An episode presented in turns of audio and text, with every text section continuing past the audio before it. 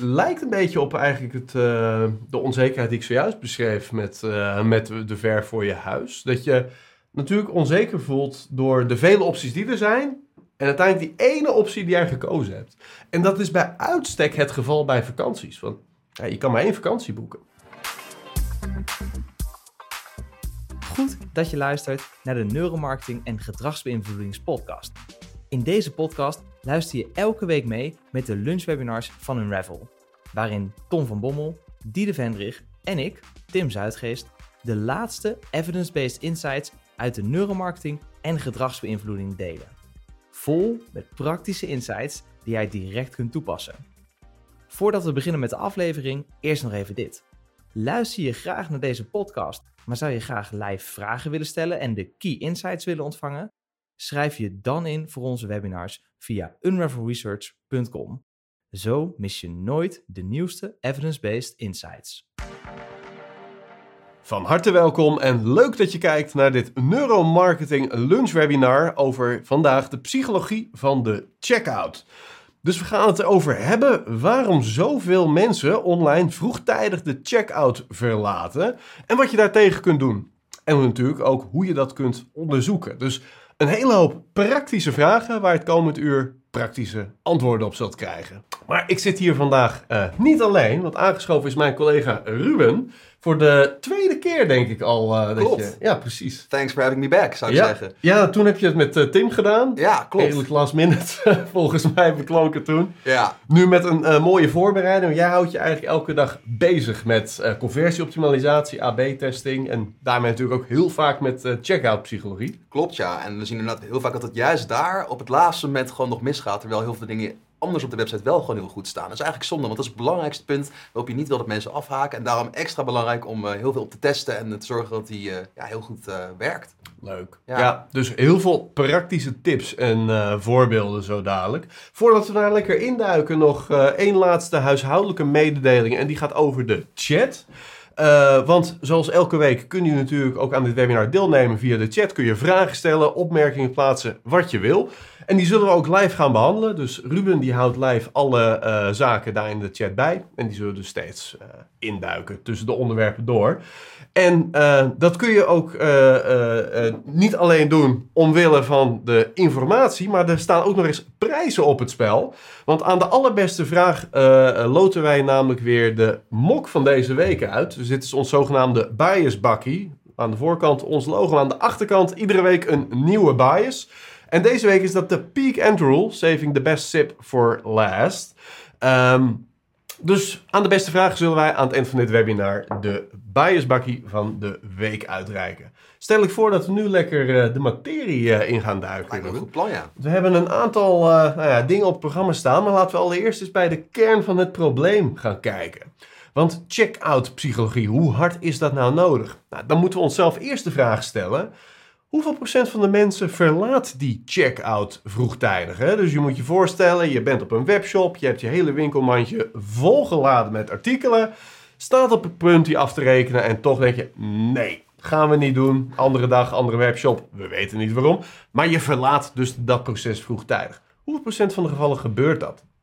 Nou, dat hebben wij natuurlijk van tevoren uitgezocht. En uh, eerlijk gezegd komt daar toch wel een schrikbarend aantal uit voor veel webshops. En dat is naar 69,2% Dus de overweldigende meerderheid gooit wel artikelen in dat winkelwagentje of uh, besluit wel, uh, wat voor conversie dan ook, uh, een stap te zetten richting dat ultieme conversiemoment van de betaling. Maar vroegtijdig stoppen ze daar dan toch weer mee. Nou, dat, dat gebeurt heel veel. Hoe is dat voor jou eigenlijk, Tom? Heb je, betrap je jezelf er eigenlijk ook wel eens op? Dat je denkt, nou, ik ga eens lekker afrekenen. Ik heb een volle winkelmand. Maar vervolgens een paar dagen later denk je, Mm. oh, ik ben toch even iets vergeten. Ja, dat gebeurt best wel vaak. En dat is met name wanneer ik wel boeken aan het bestellen ben. En, er is, en ik heb een lijst van tevoren van boeken die ik dan wil. En een van die boeken heeft die webshop dan niet. Uh, dus uh, drie wel en eentje niet. Ja. En dan voelt voor mij die bestellingen incompleet. En eh, dan heb ik nog wel eens dat ik, eh, te- terwijl gewoon eigenlijk de, de verzendkosten dan al geheel gedekt zijn. Dus ik zou prima bij die ene webshop die drie boeken kunnen bestellen, bij de andere niet. En toch voelt dat als een incomplete bestelling. Ja. En eh, zoek ik mijn heil dan, dan elders. Ja, je moet extra moeite gaan doen natuurlijk. Dus dat is eh, ook, natuurlijk ook iets wat onderdeel is waarschijnlijk. Ja, nou dat ook ja. Het voelt Ja. gewoon lekker dat het in één pakketje is. Hoef je ook maar één keer voor thuis te blijven. Of op kantoor dat pakketje op te wachten. Dus daar zitten inderdaad wat praktische dingen omheen. Maar het is deels ook gewoon het gevoel van completion. Je wil je bestelling zoals je hem bedacht had eigenlijk in zijn geheel in één klap kunnen, kunnen bestellen. Ongetwijfeld zijn er ook heel veel redenen waarom ik een checkout verlaat waar ik me niet bewust van ben. Eh, daar gaan we zo dadelijk naar kijken welke dat kunnen zijn.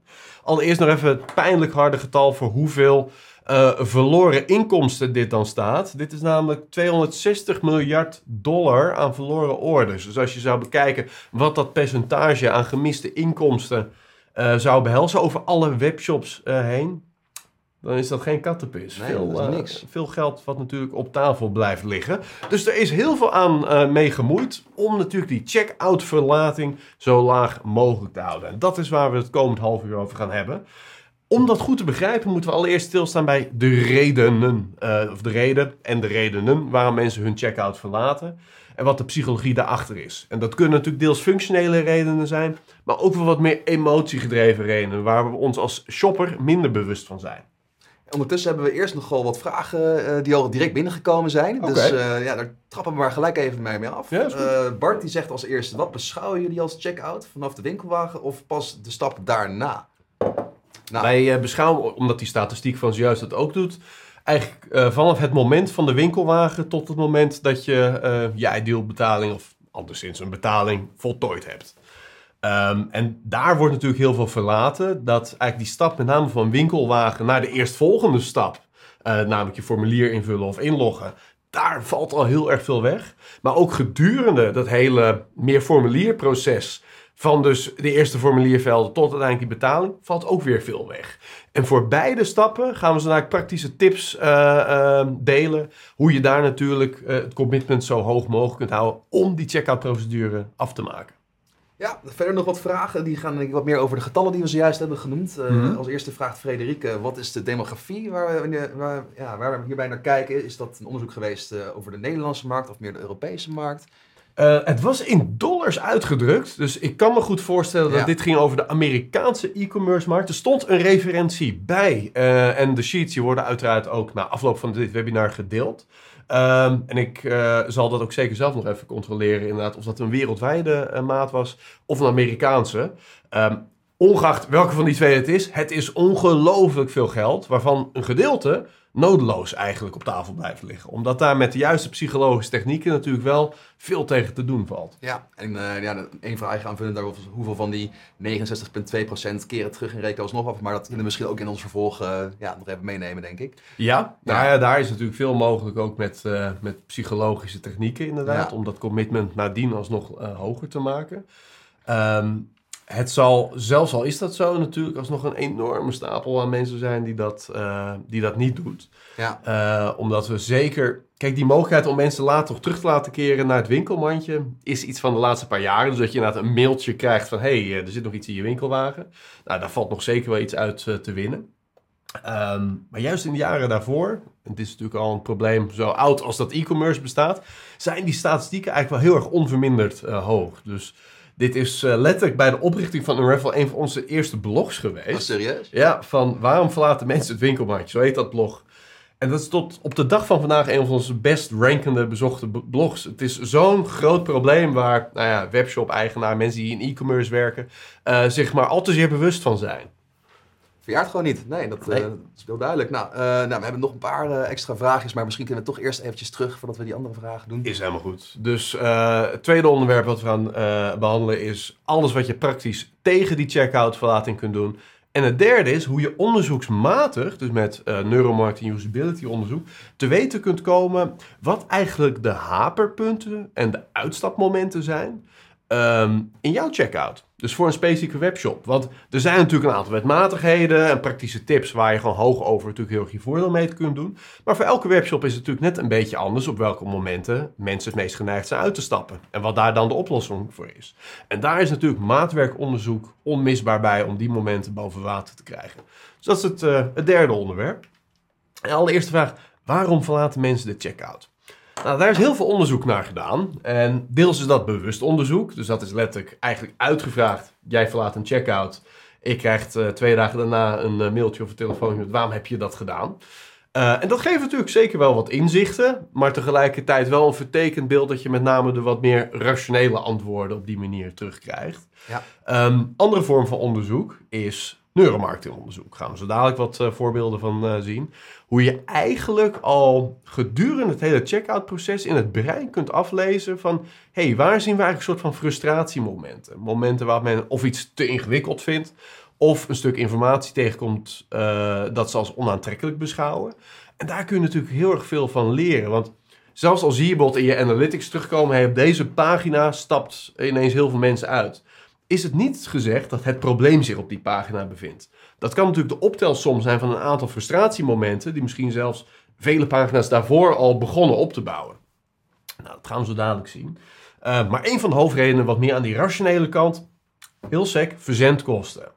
En dat is natuurlijk ook echt wel een ding, met name wanneer verzendkosten een beetje stil worden gehouden gedurende het hele volladen van het winkelmandje en dan ineens helemaal aan het eind van het liedje toch wel een behoorlijk substantieel uh, onderdeel van de prijs zijn dan triggert het altijd het gevoel bij mensen van, hmm, we gaan toch wel eens eventjes bij een andere webshop kijken of ik niet dezelfde producten wellicht met lagere verzendkosten of geen verzendkosten kan bestellen. Um, dus dat is natuurlijk altijd een, uh, nou, een heikel punt. Betekent niet per se dat je omwille van die reden altijd maar verzendkosten moet willen betalen als webshop. Uh, dat is natuurlijk wat veel grote webshops vandaag de dag meer en meer doen.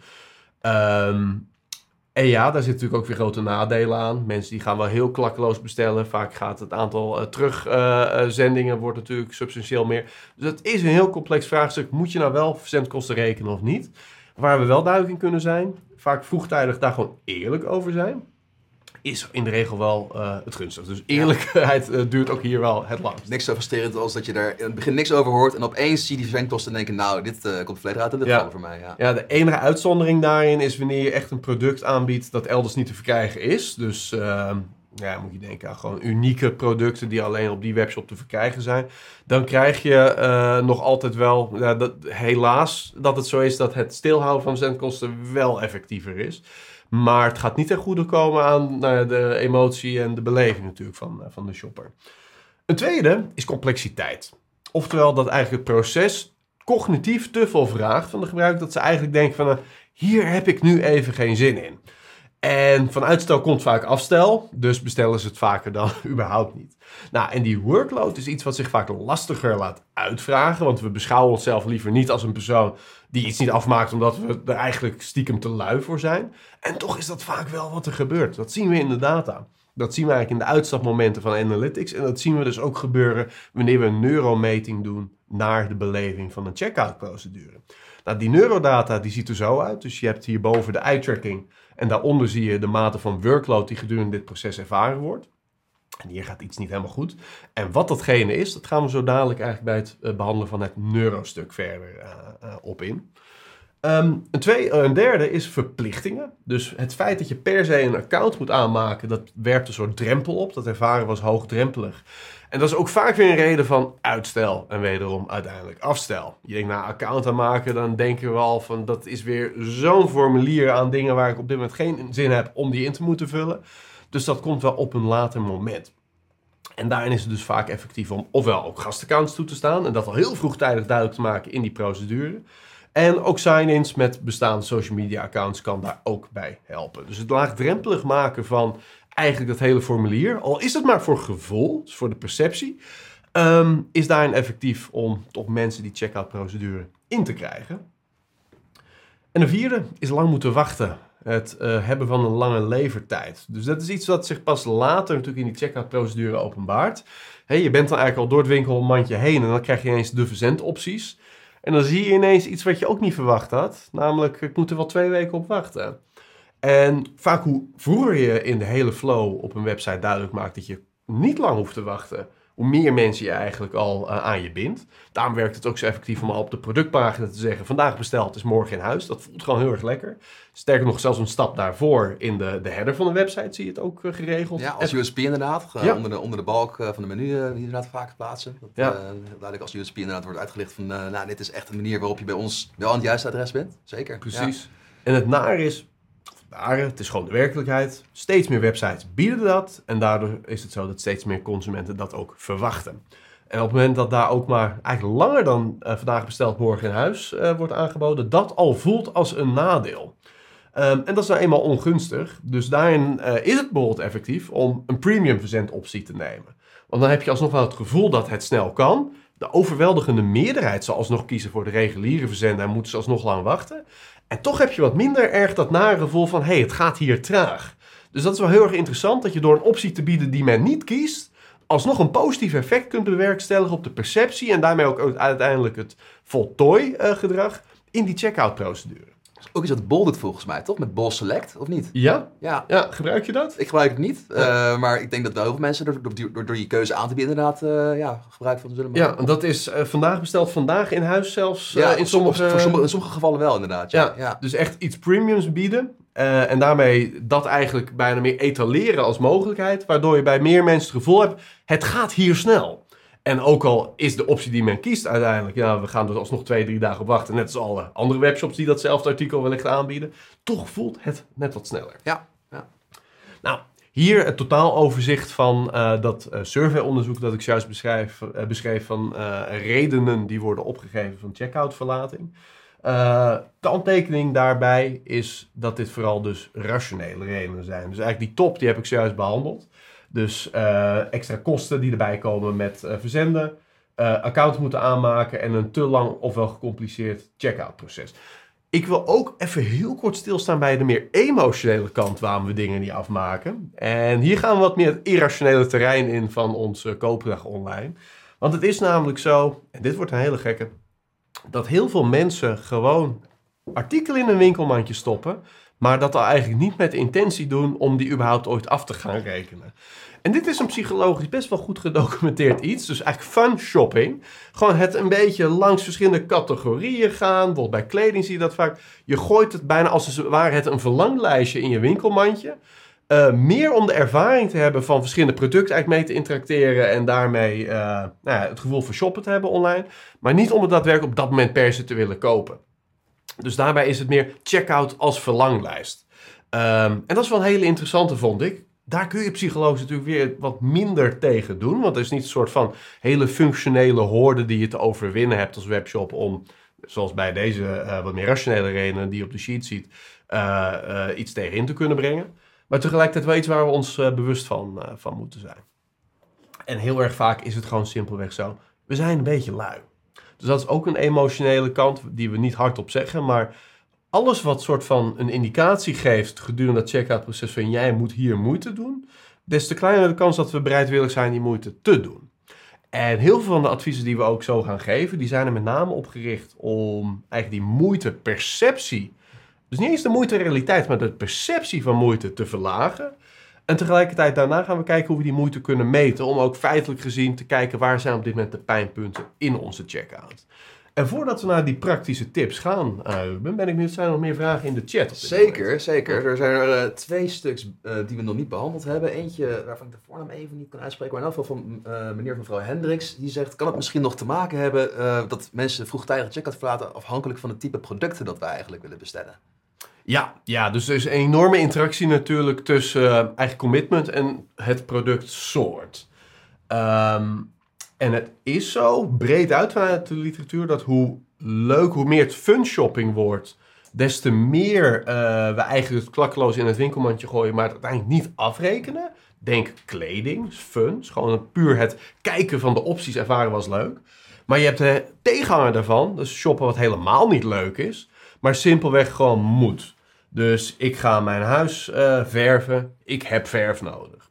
Nou, dat is gewoon veel meer commitment en doelgericht. Ja. En dan ga je vervolgens uh, vaker het product dat je kiest ook daadwerkelijk afrekenen. Omdat er bijna een moedje achter zit. Tegelijkertijd heb je daarbij wel weer meer keuzestress. Dus op het moment, zeker bijvoorbeeld bij verf, dan zit je wel van, ja, heb ik de juiste? Er hangt gewoon simpelweg wat meer van af van die keuze. Ja, exact. Ja. En daarmee heb je om die reden, dus eigenlijk de onzekerheid over het kiezen van de juiste optie, wederom checkout verlating. Maar dat is een hele andere reden. En het is natuurlijk heel erg belangrijk dat je als webshop goed beseft in welke soort motivatie zit onze typische klant. Want de oplossingen voor die twee is natuurlijk een heel andere. Het ene is het geven van zekerheid, waardoor je gewoon het gevoel hebt, ja, die optie die ik moet hebben, uh, dat is de juiste. En het andere is meer van, ja, mensen komen hier eigenlijk een beetje voor hun plezier en beschouwen eigenlijk het toevoegen van een product nog als tamelijk vrijblijvend. Hoe kunnen we psychologisch meer commitment activeren dat ze dat toch wel willen hebben? Dus eigenlijk dat eigenaarschap, dat mentale eigenaarschap, al vroegtijdig in het proces uh, uh, bekrachtigen. En ook daar gaan we zo voorbeelden van zien. Dus beide kanten, daar hebben we wel praktische tips voor, uh, denk ik. Zeker. Um, even kijken. Oh, er komen er ondertussen wel een paar bij. Um, van Madelon die vraagt, wat zouden enkele voorbeelden zijn wanneer je een dienst aanbiedt? Bijvoorbeeld boeken van een vakantiehuis. Wanneer zouden consumenten dan snel afhaken in de checkout? Ja, nou en daarbij heb je lijkt een beetje op eigenlijk het, uh, de onzekerheid die ik zojuist beschreef met, uh, met de ver voor je huis. Dat je natuurlijk onzeker voelt door de vele opties die er zijn. En uiteindelijk die ene optie die jij gekozen hebt. En dat is bij uitstek het geval bij vakanties. Want ja, je kan maar één vakantie boeken. Zowel ja. qua tijd als uh, qua financiën vaak natuurlijk. Dus voor die week ga je op vakantie. Welke ga je doen? Nou, en daarbij is natuurlijk het van belang dat je heel veel psychologische uh, technieken gebruikt om dat commitment te versterken en ook de urgentie te keren om nu te boeken. Nou, bij uitstek het voorbeeld dat je natuurlijk altijd hoort is Booking.com, ja. die zowel op commitment als urgentie, als het wegnemen van onzekerheid of je de juiste optie hebt, doen ze allemaal feilloos. Uh, we hebben niet per se heel veel uh, voorbeelden uit die hoek. Nee. We zitten iets meer in de uh, e-commerce wel echt. Maar tegelijkertijd veel van die principes kun je soms in net wat extremere vorm, zou ik bijna willen zeggen, bij minder tastbare diensten en dingen als vakanties natuurlijk toepassen. Want eigenlijk hoe minder tastbaar iets is, hoe meer we, signalen we eigenlijk ja, mentaal nodig hebben om het gevoel te hebben, wij maken een goede keuze. Um, dus dat. Zeker. Um, vervolgens nog, uh, is duurzaamheid, vraagt Bart, uh, een reden om het winkelmandje te verlaten? Met andere woorden, het ontbreken van duurzame leveringsopties? Nee. Helaas niet. Nee? nee, kijk, wat, we, we hadden de, uh, de, lijst van zojuist van ja. dat survey. Hè? En je hebt eigenlijk al vaak, wanneer je surveyonderzoek doet, een vraag van waarom verlaat jij het winkelmandje, krijg je al sociaal wenselijke antwoorden. En zelfs binnen die sociale wenselijke realiteit kwam duurzaamheid uh, zeker niet in die top 10 redenen uh, voor. En is het simpelweg zo dat helaas nog altijd de meeste mensen uh, dat niet hoog in hun mentale agenda eigenlijk hebben staan. En zelfs als je dit op gedragsniveau vaak doormeet, stel je biedt een duurzame optie aan, uh, of bijvoorbeeld een mogelijkheid om, om, CO2 af te kopen, dan is dat natuurlijk zo dat we aan het publiek vaak heel erg zijn, ja, we, zijn, we zouden voor de duurzame optie gaan. Dus dan komt die sociale wenselijkheid. Maar zodra je in een privéomgeving zit en niemand eigenlijk achter je schouder meekijkt, dan zie je heel vaak op gedragsniveau dat mensen in die anonimiteit voor de niet duurzame, maar goedkopere optie gaan. En wat is nou bij uitstek de uh, situatie als je online shoppen bent? Dan ben je in je eentje. Ja. Dus ja, dat, dat is heel lastig om daar duurzaamheid echt hoog uh, op de agenda te krijgen. Ja, ik herken het ook wel hoor. Ik zou toch inderdaad vaak uh, anderen willen verkopen dat ik duurzaamheid belangrijk vind. Maar als ik inderdaad aan het eentje shoppen ben en ik denk van nou oké, okay, hoe sneller hoe beter. En uh, als dat ja. zorgt dat de duurzaamheid iets te, ja, te kosten gaat ervan, dan ja, laat dat maar zitten. Precies, ja. ja. Het moet snel zijn, het moet goedkoop zijn. En als het dan nog duurzaam kan, fijn. Dan zetten mensen het ja. vinkje. Maar als het in geding is, of met die andere twee motivaties, snel goedkoop, ja, dan is dat heel lastig. Zeker. Uh, maar Lon vraagt nog, is het onderzocht wanneer je een verlanglijstje, uh, vaak het hartje hè, bij websites hebt, uh, toevoegt dat je op je website dat mensen dan sneller de aankoop doen uiteindelijk?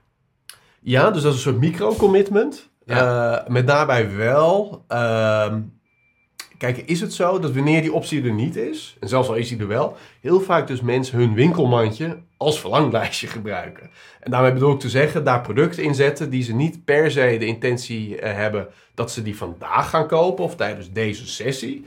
Maar het gewoon een interessant product vinden en daarbij als een soort bookmark gebruiken. Ja. Wat dat betreft kun je zeggen, oké, okay, is dat een probleem? Nou ja, enerzijds wel dat je denkt van, uh, er blijft toch wel heel veel checkout uh, completion hangen. Tegelijkertijd kun je het ook juist voor je laten werken. Dat je eigenlijk een winkelwagen configuratie van dit moment kunt opslaan.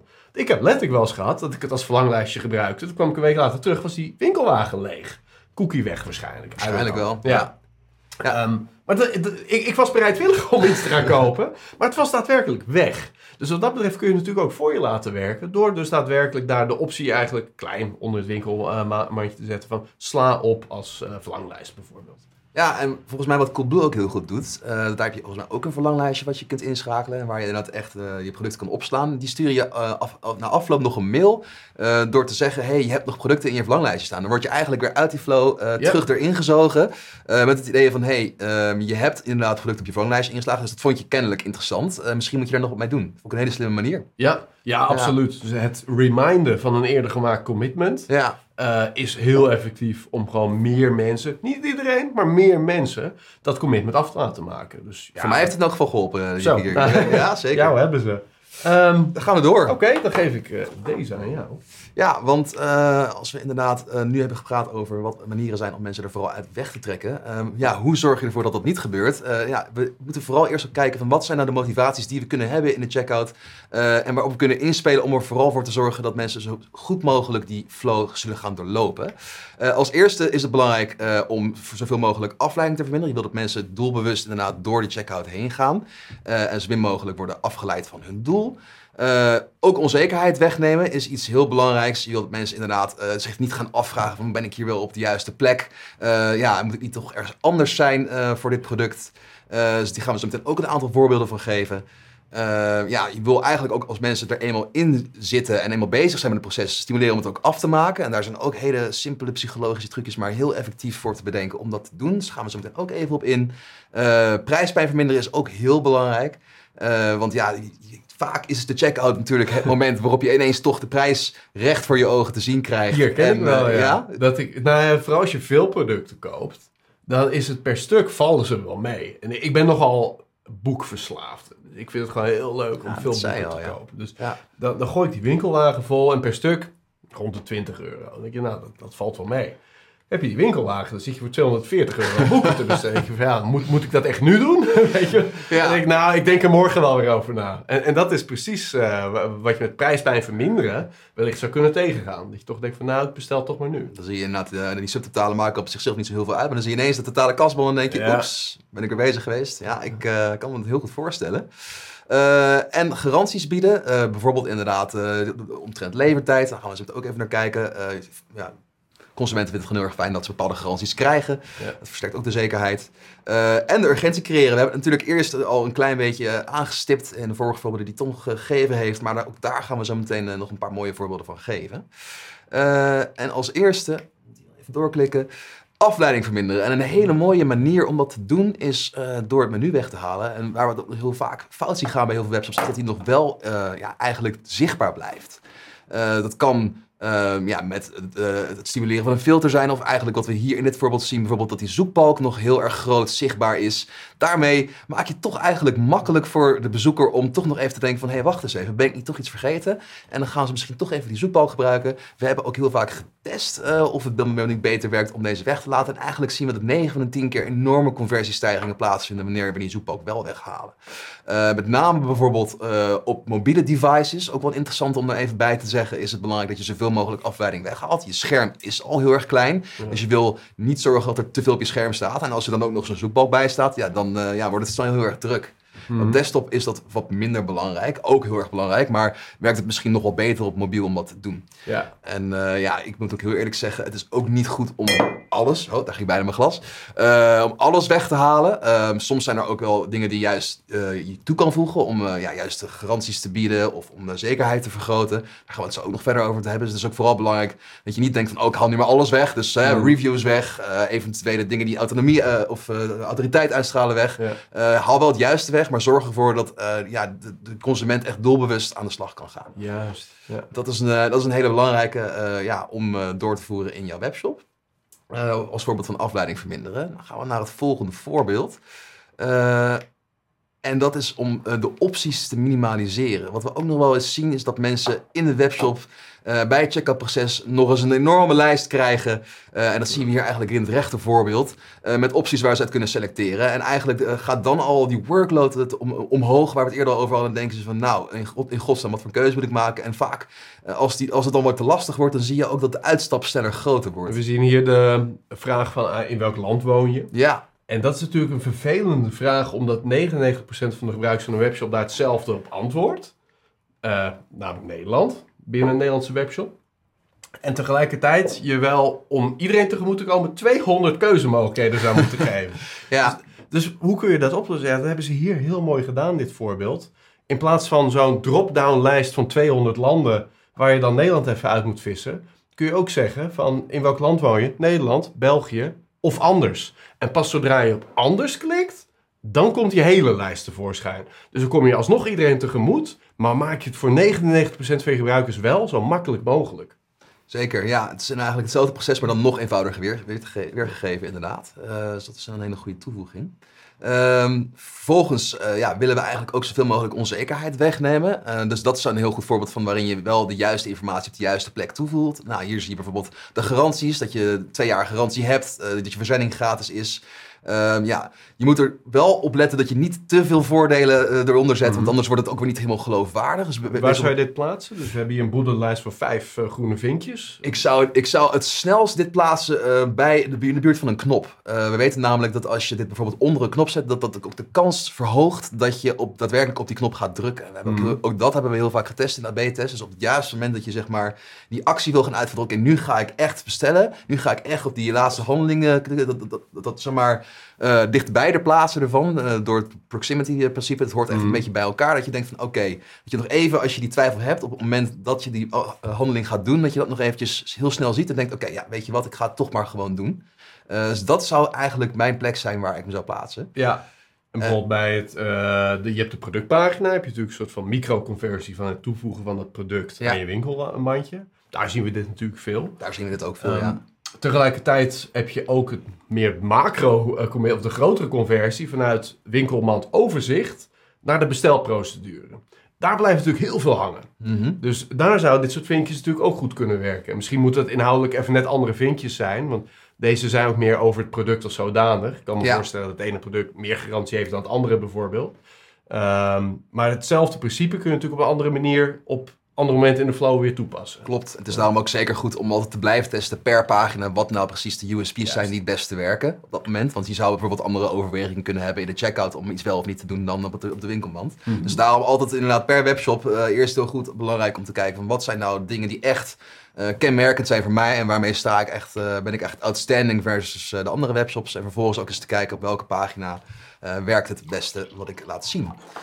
Ehm, gaan we door naar de volgende. Eh, dat is het eh, stimuleren om door te gaan. En eigenlijk zien we hier een heel mooi eh, voorbeeld waarin dat is weergegeven. Ehm, vaak zien we dat ook, ehm, of willen we dat eigenlijk ook graag zien bij webshops die bijvoorbeeld een multi-step checkout hebben, waarin je echt meerdere stappen moet doorlopen. En wat eigenlijk heel goed werkt, is dan ook dan een, eigenlijk een kleine voortgangsbalk te tonen, waarin je ziet, ik heb al bepaalde stappen afgelegd. Dus er zit al moeite in. Daardoor zit er al commitment in van... oké, ja, ik heb al iets ingestoken... dus dan is de kans ook kleiner dat we uiteindelijk zeggen... ik ga er uiteindelijk ook mee stoppen.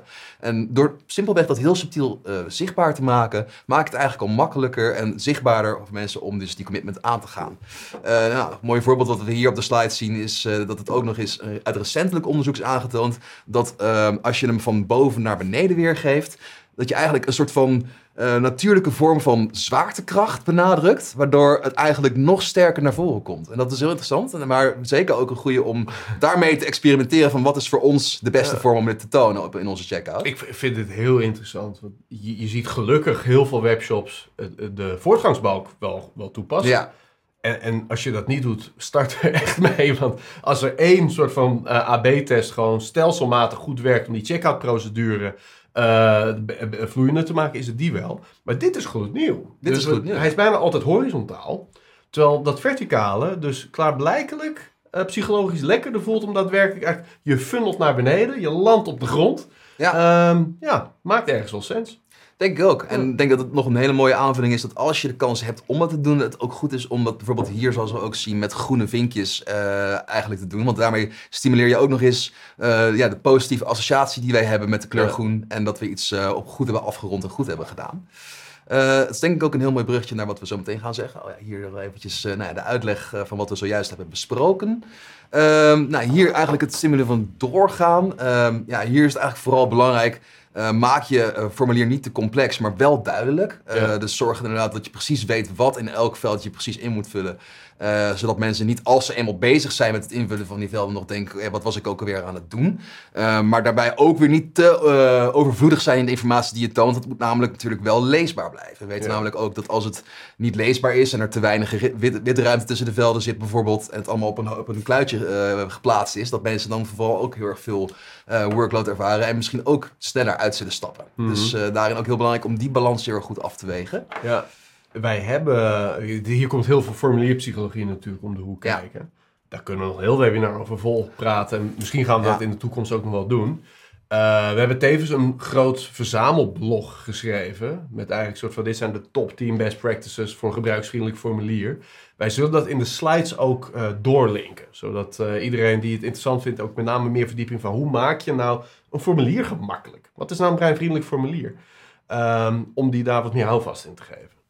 Zeker. Eh, ik neem even een pauze, want er zijn eh, wel wat vragen eh, bijgekomen, Leuk. denk ik. Eens even kijken hoor. Ik moet even een stukje naar boven scrollen. Ehm, Ja, iedereen wil die mok winnen. Iedereen wil die mok Ja. winnen zo te zien inderdaad. Als eerste Annette, hoe belangrijk zijn de type betaalmethodes dat je aanbiedt hier de checkout om, om te tonen zeg maar. Ehm, ik vind het een lastige vraag. Ik, ik, ik, ik- we hebben wel vaker getest op verschillende plekken. Soms werkt het Mhm. wel, soms werkt het niet eh, om betaalmethodes te tonen. Weet jij toevallig daar eh, wel- welke wel goed zijn om te tonen en welke niet? Hangt op welk moment van de flow af. Ehm, kijk, het is natuurlijk, zodra je echt op betaalmoment zit, is meer opties vaak beter. Hmm. Eh, zolang die maar betrouwbaar zijn. Als je zegt van ja, je mag in bitcoin betalen of bankoverschrijving, dan denk ik dat mensen denken, hmm. Maar Ja. je wil gewoon ver- vertrouwde symbolen. Eh, Ideal, PayPal, Mastercard, dat vinden we prettig. Precies. Ehm, en dat is logisch. Het is echt de vraag, is het ook effectief om het wellicht nog wat vroeger in de flow al te benadrukken? Nou, dat heeft een beetje te maken met de mores van de categorie. Dus bijvoorbeeld bij een webshop in boeken, consumentenelektronica, we verwachten bijna wel dat alle gebruikelijke betaalmethodes er zullen zijn.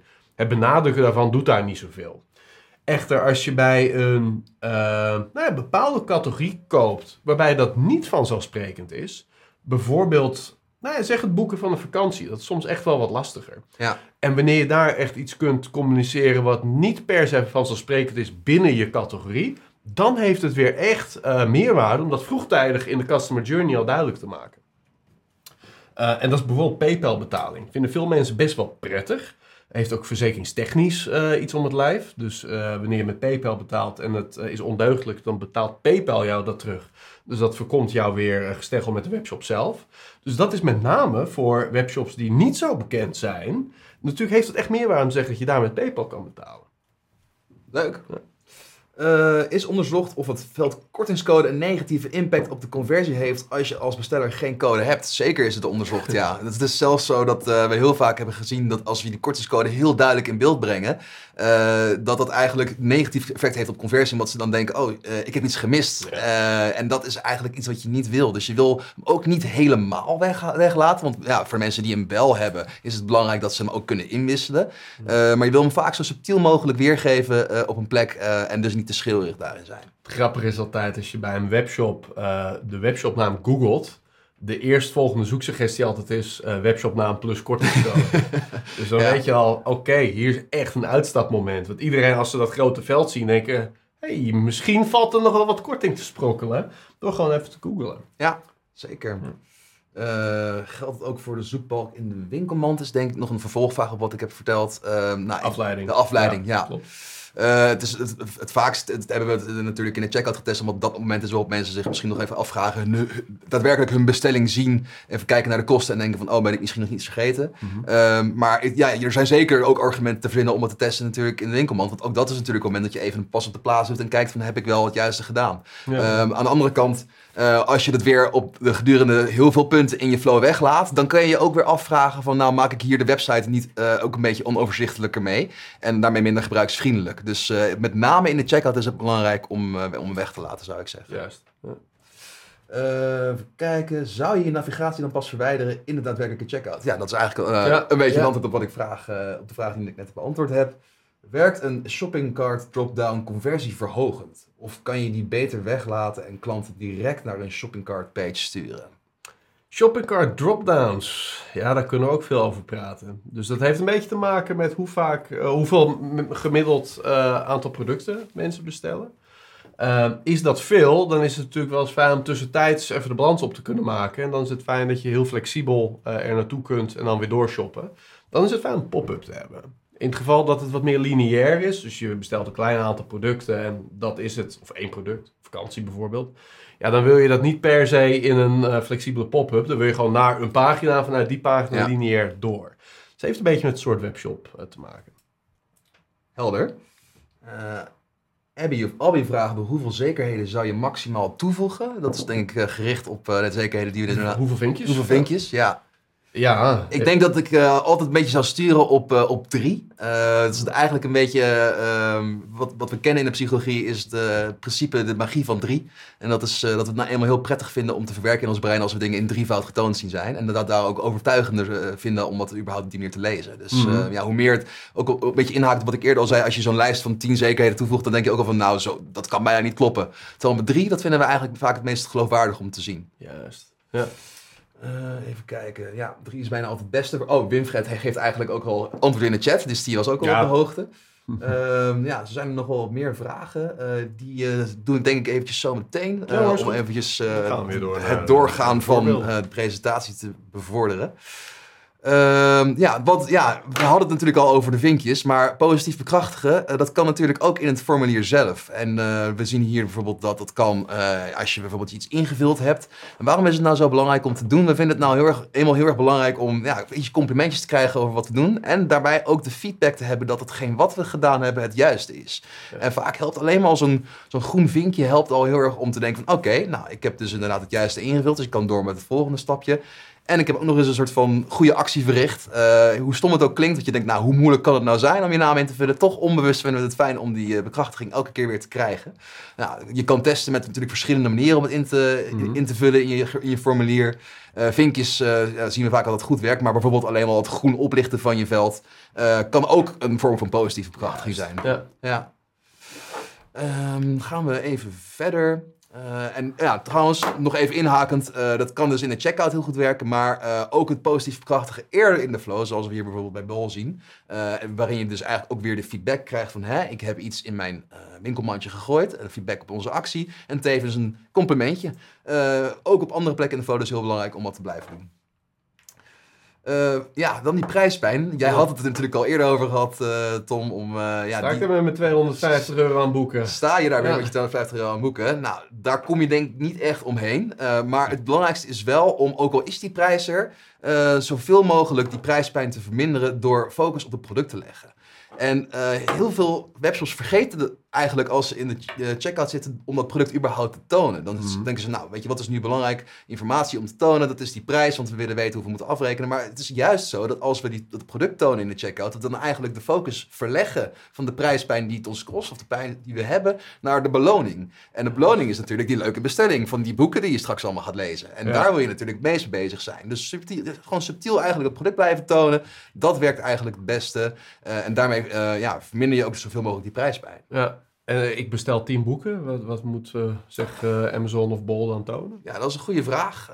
Wat denk ik dan het beste werkt, is door het eerste boek aan je lijst te tonen. Dus sowieso het product te tonen, want je hebt het natuurlijk meer besteld. En dan mm. eigenlijk een klein drop-downtje te tonen voor de oh, overige boeken. Daarmee laat je wel, als je de drop-down uh, uitklapt, zien, dit zijn ook alle andere beloningen en boeken die ik zo meteen krijg. Maar maak je het niet gelijk in één keer te druk in het scherm. Ja, ja dus dan laat je eigenlijk weer de winkelmand in, zoals die eerder ook al in zijn volledigheid Eigenlijk wel, ja, ja zeker. Uh, dus dat is sowieso een manier om prijspijn te verminderen en meer focus op het product te leggen. Um, ja, dan nog eentje die daar eigenlijk mooi bij aansluit. Wat we ook vaak zien, en dit zien we ook best wel vaak in de winkelmand gebeuren, maar net zo goed in de checkout, is dat um, het is natuurlijk zo dat het uh, fijn is om te weten, ik kan ook als ik wil afstand doen van het product, of mm -hmm. afstand doen van hetgeen wat ik heb toegevoegd. Um, maar ja, het is wel zo dat we zo min mogelijk dat gedrag makkelijk willen maken. Je wil natuurlijk wel zorgen dat mensen uiteindelijk ook hetgeen gaan bestellen wat je hebt gekocht. Daarbij is het uh, heel grappig dat je als je alleen maar de plek aanpast van het, uh, waar je het kan wegdoen. Nou, het kan een kruisje zijn of een prullenbakje zoals we in het voorbeeld zien. Dat, uh, dat mensen, als je het prullenbakje dus niet bij de prijs, maar bij het product plaatst, dat mensen het daardoor lastiger vinden om afstand te doen. Omdat je daarmee eigenlijk visueel, maar ook mentaal, cognitief, letterlijk afstand moet doen van het product in plaats van de prijs. En van de prijs af te doen, ja, dat vinden we natuurlijk wel makkelijker. Ja. Ja, dat is een hele leuke en we hebben ook vaak gezien dat dit goed werkt in de tests. Uh, ja, en nog even een voorbeeld van hoe het er dan uit zou zien als je hem, uh, ja, als je hem links zou plaatsen. Uh, net even anders, maar heel, eh, heel effectief. dan natuurlijk urgentie creëren, bestel op tijd. Nou, hier zien we ja, dat, dat, de uiterste besteldatum ja, nog levering op tijd voor kerst is. Mm -hmm. ja, eigenlijk bestel je daar, speel je natuurlijk heel goed in op het principe schaarste tijd. Van, als je het nu nog snel bestelt, dan heb je bijvoorbeeld... nog wel een goede levertijd. en dan kan je bijvoorbeeld heel erg mee voorkomen door daar uh, ja, door, door, door daarop in te spelen en te zeggen van nou, als ik, het nu, als ik het nu bestel, dan heb ik gewoon normale wachttijd. Maar als ik het straks doe, dan heb ik geen normale wachttijd. Als je dat al een klein beetje subtiel maakt of zichtbaar maakt in de checkout, speel je eigenlijk heel subtiel in op, op het principe van schaarste in tijd. En dan zie je toch dat mensen daar toch een andere keuze door gaan maken. Ja. Ook een beetje het booking.com principe hier. Ook een beetje. Ja, ja, ja, ja. dus dat is een hele leuke om, uh, om, om te doen. Maar ja, je kunt natuurlijk ook schaarste in ja, die voorraad of in producten heel subtiel oh, ja. communiceren. Nou, hier zie je bijvoorbeeld staan, let op, de producten die je in je mandje uh, hebt zijn niet gereserveerd. Bestel snel om zeker te zijn van je bestelling. Uh, eigenlijk een hele subtiele manier, van ze aantonen van nou, als je nu niet reserveert, dan is er een grote kans, uh, of als je nu niet bestelt, is er een grote kans dat er iemand anders zometeen met jouw bestelling vandoor gaat. Nou ja, gaat je kerstboom. Daar gaat je kerstboom. ja. nou, ik denk dat als ik nu een kerstboom zou verstellen, dat uh, nou, die, ik de urgentie niet heel erg zou voelen. Ik denk, denk, dat het aanbod van snor zit. ja, precies. Ik denk dat het aanbod van snor zit. Duur nog even voordat het kerst is. Maar uh, ja, dit is een hele leuke manier om subtiel aan te tonen dat ja, je schaarste in voorraad ook aanwezig is. Leuk. Even kijken. Dan, voordat we weer verder gaan naar jou, nog eventjes een paar vragen in de, in de, chat, in de chat beantwoorden. wanneer zegt kan, of can Gebruik je een multi-step checkout of single-page checkout? Uh, ja, dat is, er is eigenlijk geen gouden vuistregel voor. Ik denk inderdaad dat het gewoon puur afhankelijk is van de hoeveelheid informatie die je van iemand nodig hebt. En gewoon het type uh, checkout proces wat je hebt uh, aansluitend bij de dienst of product dat je hebt. Ja. misschien dat jij daar nog op kan aanvullen. Ja, dus er is geen gouden regel, behalve nee. dat we wel zien dat naarmate de checkout langer wordt, single-page minder en minder effectief is omdat we nou eenmaal dan zien van zo, ik moet wel even wat doen. Daar heb ik nou even geen zin in. Nee. Um, en wanneer je dat natuurlijk op meerdere pagina's splitst, je eigenlijk het commitment principe meer voor je laat werken. Dus mensen beginnen eraan en denken, nou dan maak ik het af ook. Um, terwijl als het echt een korte checkout is, dat je denkt van hé, hey, ik heb hem helemaal echt beperkt tot de essentials die ik moet weten. Amazon doet dat heel goed. Um, dan werkt singlepage heel erg goed. Want dan is het eigenlijk niets verhullend, heel duidelijk. Wij hoeven maar heel weinig van jou te weten uh, om de checkout af te ronden. Oftewel, doe het checkout format waarbij de lengte van jouw checkout zo positief mogelijk is. Of zo min mogelijk negatief is. Daar komt het op neer. Helder. Uh, Abby vraagt weer, wij hebben een multistep en het winkelmandje overzicht niet meegenomen in de voortgangsbalk. Raad je aan om deze ook toe te voegen? Ja, je moet gewoon gelijk lekker veel voortgang maken. Dat is het belangrijkste. Dus eigenlijk bij de allereerste stap al gelijk 50%. Dus gewoon eigenlijk de stap vanuit je winkelmandje naar uh, überhaupt je eerste formulier. Je eigenlijk wel zeggen, je hebt 30% al gedaan, want je hebt je winkelmandje afgerond. Ja. Want wat wil je nou? Je wil dat commitmentgevoel zo vroeg mogelijk activeren. Dat mensen denken, oh, ik ben al best ver. Ik ga het afmaken. Want als je inderdaad een voortgangsbalk toont die nog helemaal leeg is Ja. en je en er nog geen moeite in, dan kan het juist weer averechts werken. Dat je denkt van, oh, ik moet nog zoveel doen en ik heb nog niks gedaan. En dan, eh, ja, dan krijg je eigenlijk het tegenovergestelde effect. Ehm Mathies vraagt nog, de verticale eh, commitment is alleen op mobiel een winnaar of ook op desktop getest? Weet je dat uit die test? Dat weet ik eigenlijk niet uit mijn hoofd, maar ik kan me voorstellen dat eh, we zien eigenlijk dat, dat op beide devices een voortgangsbalk werkt. Wel moet je natuurlijk altijd op mobiel kijken. Ehm, nou, hoe geef ik me het beste weer zodat hij niet te veel ruimte inneemt? En ik kan me zomaar voorstellen dat als je op mobiel eh, een, een verticaal, zoals we in het voorbeeld tonen, toont, dat hij dan misschien net iets te veel ruimte inneemt. En dat dan weer ten koste gaat van de leesbaarheid. Eh, dus Hmm. ik, ik, eh, ik, ik, ik zou daarin, ik zou daarin goed kijken van hoe, ja, hoe eh, wordt het visueel het mooiste. Ja. Eh, en neemt het niet het meeste ruimte in. Dus naar verwachting denk ik, eh, ja, als, als de ruimte er van jouw eh checkout formulier toelaat, eh, test dan vooral om te kijken of het werkt of je ook verticaal kan. Is dat niet zo? Nou, doe het dan vooral niet. Ik vond het wel een goede vraag. Want Ik kan ja. me echt voorstellen dat op mobiel, langwerpig apparaat, dat, dat die verticaliteit logischer voelt of zo. Oh, juist door, het- de- door de vorm van het apparaat. Ja, ik ging juist Ah. andersom. Dus ik dacht misschien is dat de vraag achter. Ik vind het wel heel interessant. Dat zou echt onderzocht moeten worden. Ja. Leuk. Ehm Madelon vraagt nog, heeft teruggaan naar de vorige stap effect op het afro- afronden van een bestelling? Dus stel je kan nog even terug om je bestelling te zien. Ehm, ja, ik denk dat het zeker ook belangrijk is dat je moet altijd terug kunnen naar vorige stappen. Ja. Dus eh, als je die eh, mogelijkheid van mensen opneemt, dan voelen mensen zich een beetje bekneld. Ja. Daarom ook altijd wat je vaak ziet, is dat webshops eh, ja, de mogelijkheid bieden om eh, toch het logo wat ze hebben zichtbaar te maken. En eh, door erop te klikken eh, weer terug kunnen naar home. Dus ook, met die, Ja. ook, ook met die, waar we het ook eerder over hadden, die menubalk. die zoekbalk uit de checkout weghalen, dat is een hele goeie. Maar je moet vervolgens ook niet zorgen dat mensen helemaal niet meer op een andere plek op, op je webshop terecht, terecht kunnen komen. Want dan werkt het juist weer averechts. Ehm en ik denk dat het een hele goede manier is eh, om je bestelling te zien. Eh, ook om die wel in beeld te blijven tonen, zeg maar. Zodat je niet per se terug hoeft om je bestelling te zien. Dat je hem aan de rechterkant bijvoorbeeld op een minimalistische wijze nog even kunt uitklappen. En je eigenlijk along the way eh, de overige stappen aan het afhandelen bent. Mhm. Eh, ja, Winfred, Euroteken weg helpt ook om prijspijn te verminderen. Ehm, dat klopt ook, mits de context het toelaat natuurlijk. Want meestal heb je natuurlijk wel gewoon dat je denkt, oké, als eh, ik het euroteken weghaal, mensen zijn minder met die prijs bezig. We weten uit neuromarketingonderzoek dat het letterlijk equi- equivalent is aan een pijnprikkel soms, die, eh, dat euroteken. Mhm. Maar ja, soms weegt ehm, ja, de verwarring die je weghaalt door het wel te tonen zwaarder. Soms als je inderdaad de context, eh, uit de context niet kan ophalen dat het om een prijs gaat, ja, dan is het toch wel belangrijk dat je dat wel kunt zien. Goeie. Ehm Tanja, in verband met verwijderen, beter een prullenbak of uitgeschreven tekst verwijderen? Ehm poeh, goeie vraag. Ik zou zelf denken ehm, dat eh, iconografie makkelijker wordt verwerkt in ons hoofd dan alleen een stukje tekst. Hoe, eh, hoe kijk jij daar tegenaan? Ja, mits veel gebruikte iconografie. Dus Ja. het- het- je moet niet het wiel opnieuw willen uitvinden. Juist niet in de checkout. Nee. Hoe nee. meer je eigenlijk aansluit op wat men gewend is, des te groter de kans dat men de checkout afmaakt. Eh, en ik zie vaak, eh, hoe heet dat, van die vuilnisbak-icoontjes om iets weg te gooien. Dus dat zou heel effectief zijn, ja. Goeie. Oké. ehm, ik geloof dat we nog... ehm, ja, Mathies zegt dat ik mis voorbeeld van de garanties bieden. Of komt die nog? Eh, nou, volgens mij garanties bieden bedoelen we, bedoelen we meer mee eh, ja, garanties zoals positieve vinkjes onder een knop. Ja. Ehm, dat was denk ik onze eh, interpretatie Ja, van nou, er garanties zitten twee aspecten aan. Ja. Dus enerzijds een commitment booster, wanneer je dat groene vinkje krijgt direct na een actie. En dat kan een actie zijn in het formulier. Eh, je hebt goed je naam ingevuld. Ja. Klinkt een beetje irrationeel, maar toch werkt dat goed. Ehm, en natuurlijk ook acties van, hey, je hebt nu dit product in je winkelmandje gelegd. Nou, eh, als je daar steeds een groen vinkje bij krijgt, committeert dat de gebruiker. Tegelijkertijd zijn groene vinkjes natuurlijk ook onder een knop veelal. Eigenlijk even dat laatste zetje om daadwerkelijk op die knop te klikken. En dan hebben we het over garanties bieden. Ehm, ja, ik denk dat ik voor nu even het woord eh, teruggeef van jou, eh, Tom. Nou, ik, ik wil eigenlijk beeld. alleen maar één klein videootje laten zien. Oh. We hebben het natuurlijk heel erg gehad over met name de best practices die we goed kennen. Om mensen door die winkel, eh, door die checkout procedure heen te loodsen. Maar elke webshop is uniek. En elke webshop heeft natuurlijk ook zijn eigen zwakke plekken. En hoe kom je dan achter waar die zwakke plekken zich bevinden? En een eerste goede stap is gewoon in je analytics te kijken. Gewoon kijken waar stapt men binnen die checkout procedure het meest uit. Nou, daar zit mogelijk wat. Tegelijkertijd levert dat natuurlijk best een beperkt beeld op.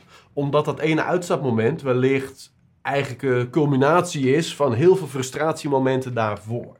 En om nou een volwaardig beeld te krijgen in hoe die frustratiemomenten zich nou echt manifesteren tijdens de flow, doen we neuro-usability onderzoek. Dus dat is wat je hier op deze afbeelding ziet.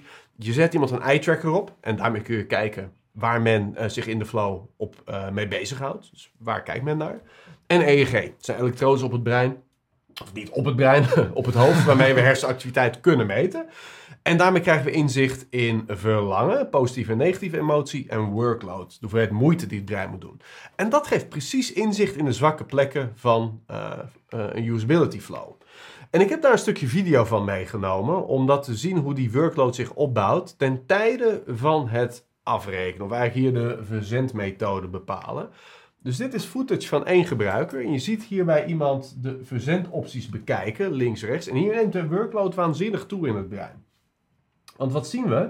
Rechts zie je eigenlijk bij de opties die aan de linkerzijde met, uh, met knoppen eigenlijk staan weergegeven, zie je hoe lang het dan duurt voordat je pakketje bezorgd wordt. Dus de intentie was heel mooi, dat je eigenlijk linkse kolom hebt met, uh, nou je kunt het via PostNL laten komen, je kunt het via een courier laten komen, je kunt het zelf ophalen.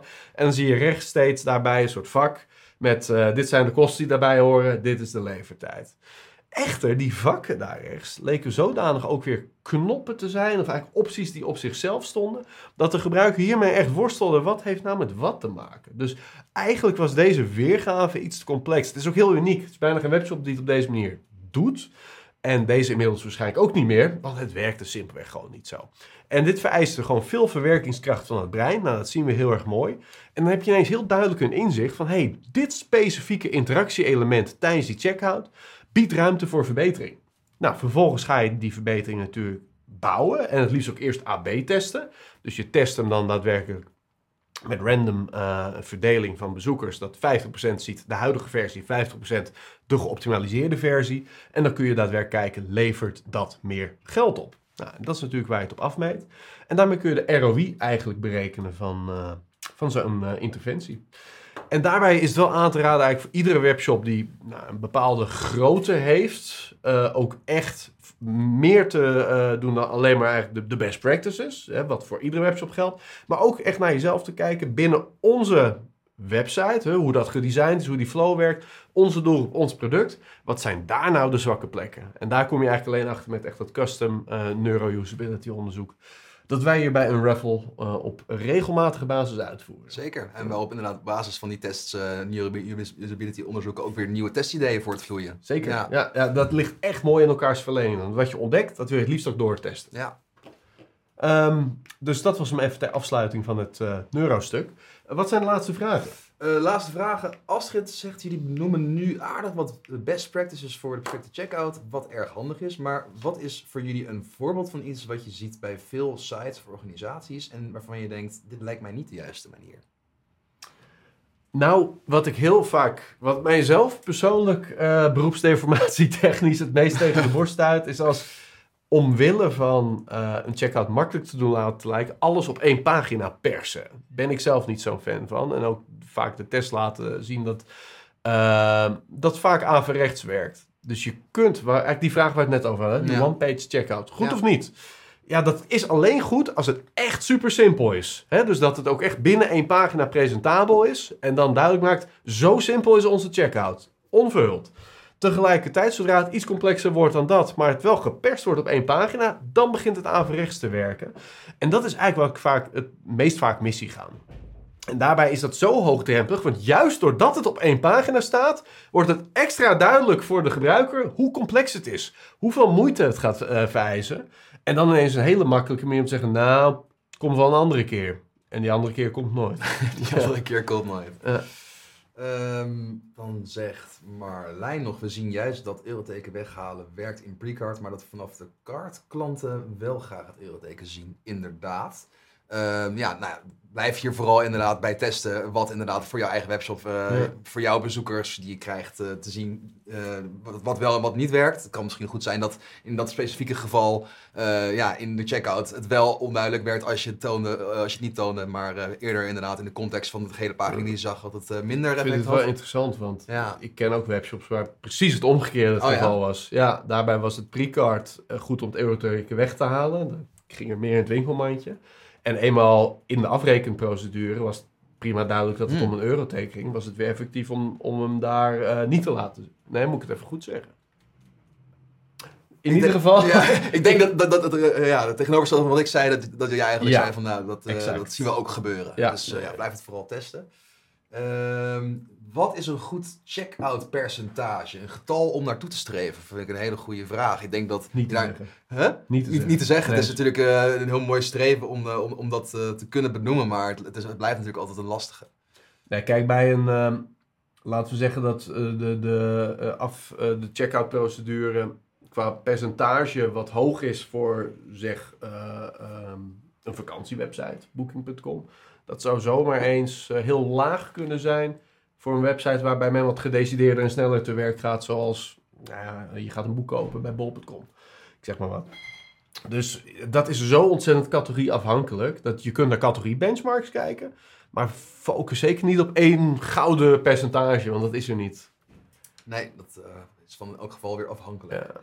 Eh, Willemijn, op de webwinkelvakdagen werd gisteren, oh, grappig, daar ga ik zo meteen nog even langs, eh, aangegeven juist de tekst uitschrijven, delete in plaats van het icoontje met een smileytje erbij. Dus eh, nou, Interessant. interessant. Ja. Ja. dus eh, ook daarin weer belangrijk, van, er, zijn bepaalde vuistregels, maar die hoeven niet voor iedereen en altijd op te gaan in elke Ja. situatie. Was dat in de context ook van of je die dan bij het product of bij de prijs plaatst? Of was het überhaupt gewoon beter om delete uit te schrijven? Dat staat er niet bij, maar ik, ik denk het laatste. het kan namelijk zo zijn dat uitgeschreven er minder aandacht heen gaat. Ja. En omdat er minder aandacht heen gaat, minder mensen iets weggooien. Dus je- die, die hypothese volg ik wel. Krijgen we de opname in de mailbox? Ik moet zo gaan. Nou, dat eh krijgen Zeer we zeker. Ja, wij moeten ook zo gaan. Eh, niet alle, ja, dat moet ook zo gaan inderdaad. Niet alle iconen zijn even begrijpbaar voor de consument. Daarnaast is het icoontje niet volledig duidelijk voor de consument. Verwijderen uit de Ja. winkelmand is heel duidelijk. Ja. Het ging erover dat eh, de consument zo mogelijk mo- moeten service verlenen. Eh, even kijken. Welke, nog één laatste vraagje. Welke aanpassingen hebben jullie zelf uitgevoerd eh, recentelijk om de checkout te verbeteren? Eh, Leuk voorbeeld? Ja, nou, een leuk voorbeeld. eh, die, de voortgangsbalk eh, die, eh, heb ik laatst nog eh, zeker getest bij een van mijn klanten. Ehm, eh, ik denk dat eh, ook een leuk voorbeeld eh, die bij ons is getest eh, is dat ehm, we kijken naar hoe kunnen we een checkout zo inderdaad eenvoudig mogelijk maken. Dus ook vooral wat zijn bepaalde stappen in een multi-page checkout die, Mhm. eh, ja, die, die eigenlijk overbodig zijn.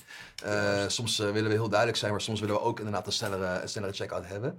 Ehm, ja, we, we, we- we- we testen nog altijd bij verschil, verschillende klanten natuurlijk eh, de psychologie van het tonen van garanties bij knoppen. Eh, maar ik vond dat wel een leuke van, van, van de recentelijke. Dat we dus inderdaad echt gingen kijken van hoe werkt het nou om eh, de checkout zo kort mogelijk te maken. En overbodige informatie waar een hele extra stap voor is gemaakt. eh, om die eh, eigenlijk ja, weg te laten. En eh, we zien toch wel vaak dat dat werkt. We gaan hem uitreiken. De mok van de week.